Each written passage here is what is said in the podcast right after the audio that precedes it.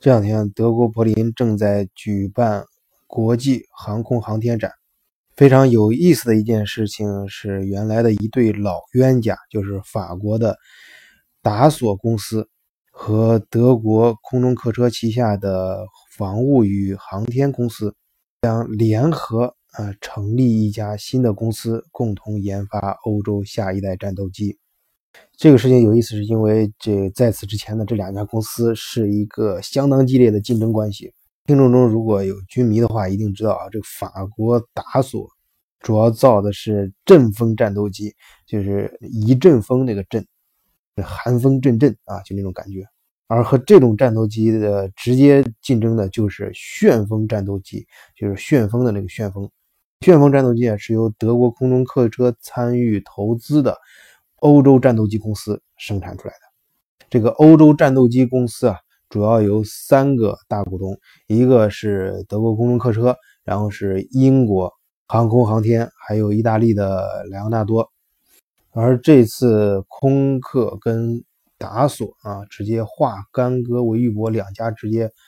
呃进行联合，我觉得这件事说明三点。第一呢，就是最明显的就是这事儿是有关战斗机的，有关军事，有关欧洲防务。呃，从去年马克龙上台，他的一系列活动，大家都可以感觉很明显。我在前面节目里面都连续报道过，这相信听众也不陌生。啊，从不管是他的新的这个马克龙推的，呃，这种什么特别防务宪法呀，还有呃他的在那个萨尔茨堡的演说呀，总之就是像我之前。讲的这个欧欧盟啊，欧洲统一这个大趋趋势还是很明显的，走向逐渐统一。而在这个趋势中呢，嗯，像马克龙上台之后，他重点推的就是，因因为这几年欧洲由于难民呢，还有其他方面的问题，造成大家对防务就是安全问题非常担忧。正好借这个一个趋势，也是一个契机，然后马克龙把嗯，就是欧洲。呃，就以前都是在经济上，呃，在呃在做，当然经济经济走向统一，还有经济包括货币体系的整顿，这个呃还在还在进行中啊。但是把军事啊，就整个欧盟应该有一个统一的对外的军事防御体系，把这个提上日程了啊。这就是这个战斗机这事儿，就是一个呃很具体的一个反应。第二点呢？就是我以前在节目里面讲货币那块的时候讲过，像科尔提出来的，其实也是德国几任领导人，德国想站在德国角度，他们想建立的什么是欧洲人的欧？那这话猛一听啊，不是废话吗？你说哪儿的人的哪儿的地方，那就类似非洲人的非洲啊，美洲人的美洲啊。但你要知道啊，这是战后二战和二战后几代德国领导人。嗯，这提出的有这个历史背景的，因为在此之前可不是，在此之前德国人给人感觉是那什么，是欧洲要我们要德国人的欧洲，这个一一战二战都是德国人挑起来的嘛，呃，他，因为这个呃，在就是工业革命之后啊，嗯，这德国长期居一个呃老二的地位，就是增长非常快，他头上要以前是英国，然后后来是美国。他们国家呢屁大点儿地方，但是，呃，就是虽然就是呃整个国民生产总值啊能排到第二，但是人均呢那就世界第一，特别强，所以就导致说不服气嘛，就是我我们就是他就是一种民族的这种自豪感，咱们那个现在说那个很傲娇，然后所以他就觉得他应该去掌握整个欧洲，然后是通过武力战争，然后向外扩张。但是历史给了德国人沉痛的教训，无论是一战还是二战，德国人都被自己可以说用“玩火自焚”这个词儿啊，非常贴切。二战之后，整个国家被分成五块儿，这差点就就这德德意志的民族就不存在了。所以深刻感觉到啊，真是，呃，要整个欧洲要是真正强大起来，呃，德国你必须把它放在欧洲里面去思考。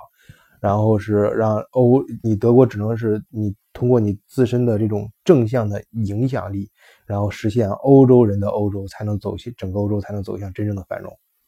那么这个欧洲人的欧洲呢，主要是它里面包含了两个方面啊，一个是对外讲，一个是对内。对外呢，啊，就是很明显了，就是告诉你美国，我们生产欧洲人自己用的战斗机，要优先考虑欧洲自己的公司，还我不管它是法国的也好，啊，德国的也好，英嗯，当然英国这是下一个问题，下下下一点再说英国，就是嗯欧洲其他国家的技术也好，反正我们重点考虑是欧洲制造。那么对内呢，欧洲人的欧洲这句话就是说，那咱们内部也不要，嗯，当然竞如如果是有利于彼此发展的话，竞争关系是在一定范围内还是存在的，但是更多呢要走向互惠互利啊，共同联合一起成长的这个呃这个路线。所以这次呢是英法啊主动提出来啊，他们嗯这对。历史上的老冤家，但是现在啊，最近呢，这这一百年是二战之后呢，肯定是越走越近，大家越来越亲。两个人，嗯，当然前熟悉我节目的听啊前面我们介绍这两家，就战后，呃，在政策上勾心斗角，背后也是有不少事儿啊。整个趋势呢，呃，咱们欧洲人欧洲这个，呃，特别是英国脱欧之后，呃，英法就要承担起他这个应该承担的责任，呃，就像空客这边负责人。嗯，赫克说的一样，欧洲从来没有如此坚决的想要捍卫和增强政治、工业和防务领域的自主权。当然，我作为我们就是不是欧洲人的，当然现在生活在欧洲啊，我们站在第三者角度去看这句话，欧洲人的欧洲呢，我觉得我突然想到另外中国的一个传统的一句话，叫做呃，一个人就是嗯，以前嗯年轻的时候呢，就是。呃，就是看山就是或者看山是山，看水是水。当你稍微嗯进入嗯在这个稍微年龄大一些啊，就是自进就是进入青壮年啊，就是有一定人生阅历之后呢，特别是到接近中年的时候啊，就像三十多岁啊，你可能就是看山不是山，看水不是水。啊，就达到这个境界啊，就觉得这个自己能够通过一个事情呢，就看待一个事情的时候，总是能够从其他看成啊，看到他和他联系的其他事啊，这个就叫看山不是山，看水不是水，就是就就是觉得自己很有生活阅历嘛，觉得自己懂了很多事儿。但如果等你年龄再大一些，到四五十岁，就是人生达到一个非常啊，对对。就是经历很多事情之后，你对人生、对世界的看法更透彻，有自己更深的沉淀的时候，又会回到什么？又会到看山是山、看水是水的境界啊！就是看欧洲就是欧洲。到这种时候呢，我觉得欧洲现在它到这一代领导人经过。呃，过去这么多恩恩怨怨，现在的欧洲的一些政治家呢，我觉得提到欧洲就是欧洲人的欧洲啊，咱们看欧洲就是欧洲，这对这对这个欧洲自主发展的这个政策呢，也会嗯越来越沉着。这也是我在节目里面长期表达的一个观点，就欧洲走向统一啊，这个步伐呢，其实是越来越稳了。然后这件事的第三点呢，也是呢，我想谈的是，呃，也是前面提到过，大家也会自然想到，就是英国，因为刚才提了这个欧洲战斗机公司有三个大股东这块，呃，一个是空客，还有一个英国，还有一个就是意大利的莱昂纳多。这里面提到英国，因为英国大家知道，也小时候也也那时候有一段时间啊，也是也是。就是自认为军迷吧，啊，看看很多一些呃这个军事方面的杂志啊，还有嗯这个电视纪录片。英国的战斗机大家知道生产呃很很厉害的，但是英国已经脱欧了啊。当然他他这个具体的办两个人办离婚手续，可能啊之前只是办离婚手续，真正的离婚搬家分开啊，也包括官贸协定什么的这些。呃，具体实行可能要拖到一年以后了，但这个事儿，那大家都看到啊，你这个英国出去之后不再是欧洲，我们欧洲人的欧洲，那自然英国会担心它未来在这个新的航空航天领域，呃，那进行欧洲一些项目投标的时候会受到冷落。我觉得这个事情啊是在所难免。但是英国绝对不会坐以待毙。为什么这么说呢？呃，我在所难免这这个这个词儿呢，主要是鉴于历史上俾斯麦啊当年是怎么对待奥地利的。就是俾斯麦当年啊，就是你你注意啊，他就是我记得当时就包括我们看我那时候看的就正上学时候中学发正规的历史书里面，他都他都不得不就是非常。啊，但是我说不得不这个词儿好像有点对，呃，传中国这个教材有有看法，其实呃没有啊，就是我这是一个褒义的，就是是说他，嗯，他对俾斯麦的总结，其实那个关于他的外交手法是很到位的，就是他他他里面讲到，啊，就是俾斯麦当年非常高明的一点就是，并没有吞并奥地利，啊，就是当时他在军事上已经压倒性的完全。嗯，可以就完全可以打得赢奥地利，可可以把奥地利吞并下来，但是他没有，而是把奥地利排除在啊德意志联盟之外。当然，我们熟悉历史肯定知道啊，是比在俾斯麦的手里实现了德意志的统一。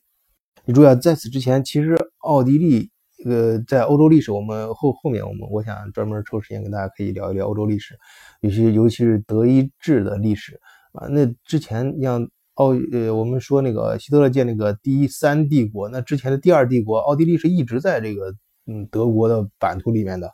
大德国啊，我们知道，那很奇怪啊，这德国呃俾斯麦统一的时候，他是完全有条件把奥地利纳入版图的，但是他没有，为什么呢？因为他知道啊，当时这个德国他搞一个呃德国统一。就是一个德意志小德意志，就是德国，就现在我们看到的以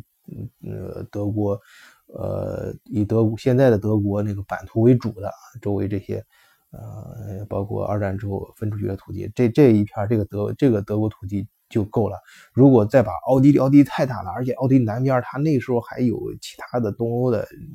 包括往南边的一些其他种族的土地，你把它并进来之后，问题会搞复杂，而且它大。你在整个欧洲中间搞这么大一个德国的话，就会出现战略失衡，这个欧洲人是不能接受的。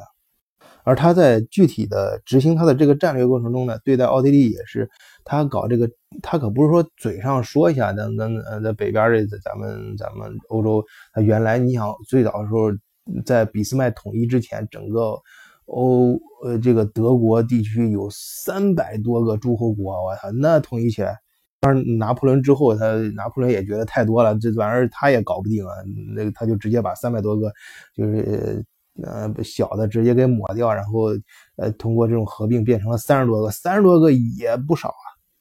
呃，你把这些统一起来，那可不是说你一句话他就联盟起来了。那你你怎么知道人家不会跟奥地利站到奥地利那一边呢？跟奥地利并到一块那人家也是正统的这这德德国血血统啊，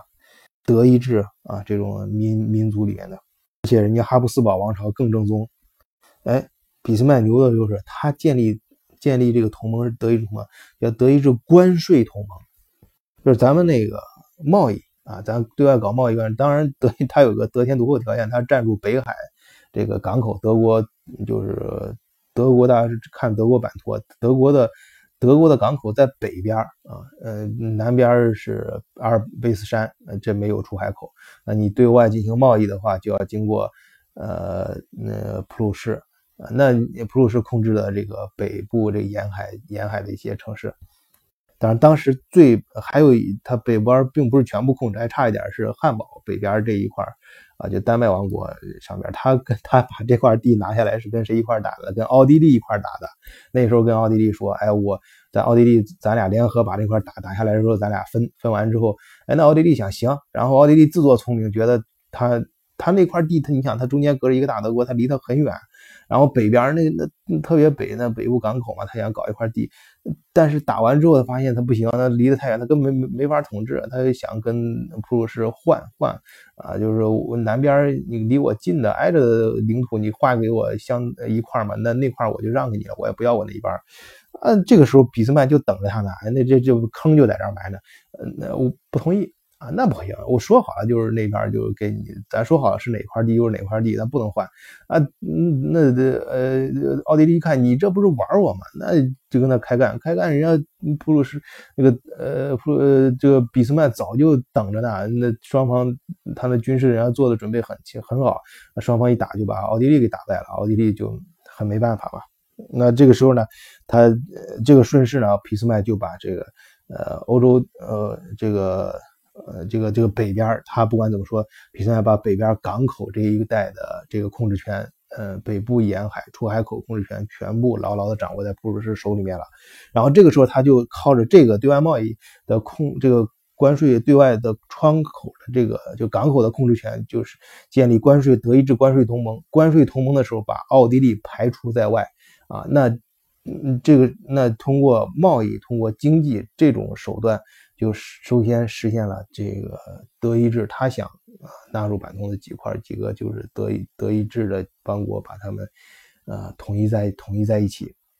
而现在呢，你想德国在跟呃那个英国较劲的时候，你英国好好的你不干行，你呃自己出去了，那就省事了，那直接就是现在就是欧洲。呃，欧洲大陆它的自然欧盟内部的关税是统一的嘛？大家知道，你无论是来欧洲旅游还是在欧洲卖东西、商品，你一旦从欧欧盟的任何一个港口呃进入欧洲之后，你在整个欧洲里面你就就等于交过欧盟关税了嘛？那整个欧洲里面你就畅通无阻了。呃，那你但是呃，你英国脱欧之后就不一样了呀。之前的话，大家有些地方还喜欢。把那个总仓库设在呃英国伦伦敦，因为那的那个地方有有些有些特别三 C 产品比较容易操作。但是现在可是以以后就不一样了，你放到呃英国之后，你并不代表进入欧盟了。你在往欧洲大陆发货的时候还要再交关税啊。这个可能也是因为为什么就前段时间路虎在英伦敦的厂就是裁掉了嘛，整个路虎就是生产不想在伦伦敦生生产，因为。呃，你你生产好了车，你到欧盟的呃整个欧盟呃去分销的时候，这个关税什么的的很很很麻烦，你中间还要交很多钱呢。那直接他把厂你设在东欧什么的其他地方不是更好吗？欧盟内部，嗯，也就是说当年啊，就是两三百年前啊，两两百多年前应该是两百多年前，俾斯麦采用这种手段，通过关税同盟，德意志关税同盟把奥地利排除在外。那么今天呢？呃，我们他们通过这种呃这种脱欧，呃，我们不能用阴谋论，就是反正现在形成的这种局面啊，也是这种关税就把英国很多一些企业，甚至它的经济体就排除在欧欧盟这个整个欧洲经济体之外了。但后面我还说了一句话，这英国肯定不会坐以待毙，什么的？因为你要知道这个。把你被一个体系排除在之外之后，它是双方面的。一方面，你那是如果是这个体系，一方面这个体系如果发展很快，那你可能会出现掉队。那也有可能这个体系它它内部有很大的问题，它它发展的比较慢。你单独被单独出来之后，你自己可能会跑得更快。这个体系就不会拖你的后腿，你自己可能就单飞啊，就是 中演艺圈里面有有个词儿嘛，叫单飞，你可能自己飞得更高。但是就实际来说，对于英国现在，它的很多对外贸易的利益还是在欧欧盟大陆的啊，对，跟欧盟有很大的经济利益。所以说，我觉得我也前面也看到，英国现在也在做努力。虽然说我们脱欧了，但是呢。呃，一个是呢，之前很多国内的这人不懂事嘛，先闹着玩的。但是这个东西肯定不能说闹着玩，你就他通过各种各样的政治手段，私下里再另外签各种各样的协议啊，我可以跟你德国谈判嘛，跟你法国谈判，我们再签立单独的再签署相互的这种呃关税的呃还有经济方面的一些合作协议。然后通过这种大大小小的其他的一些这种协议啊，contracts，反正是，呃，就就就再把我拉回来嘛。兄弟以前可能不太懂事，闹着玩，原原谅一下，再再回来。但是这呃前面我们也很多期节目讲讲到欧洲历史的一些节目时候讲到，呃，英国它始终是一个欧洲大陆均衡政策，另外自己是一个政治上的孤立政策，啊，就是也也显示出他这个英国绅士的这种呃冷静啊。但是你不管再冷静，再怎么绅士风度，啊，再怎么这个英伦风格，你你你这个经济利益是实实在在的，老百姓生活是实实在在的。那个你脱欧之后，金融中心要往大陆搬，这是实实在在的。还有呃，英国的很多一些企业什么的，原来是总部设在英国的，你现在由于关税这些协定都要往欧洲大陆搬，这是实实在在的。这东西你你必须作为政治家，你得想办法啊解决。好，关于德国的空客跟法国的达索联合制造下一代欧洲战斗机的新闻。呃，背后的三点分析就暂时讲到这里，谢谢大家，我们下次再聊。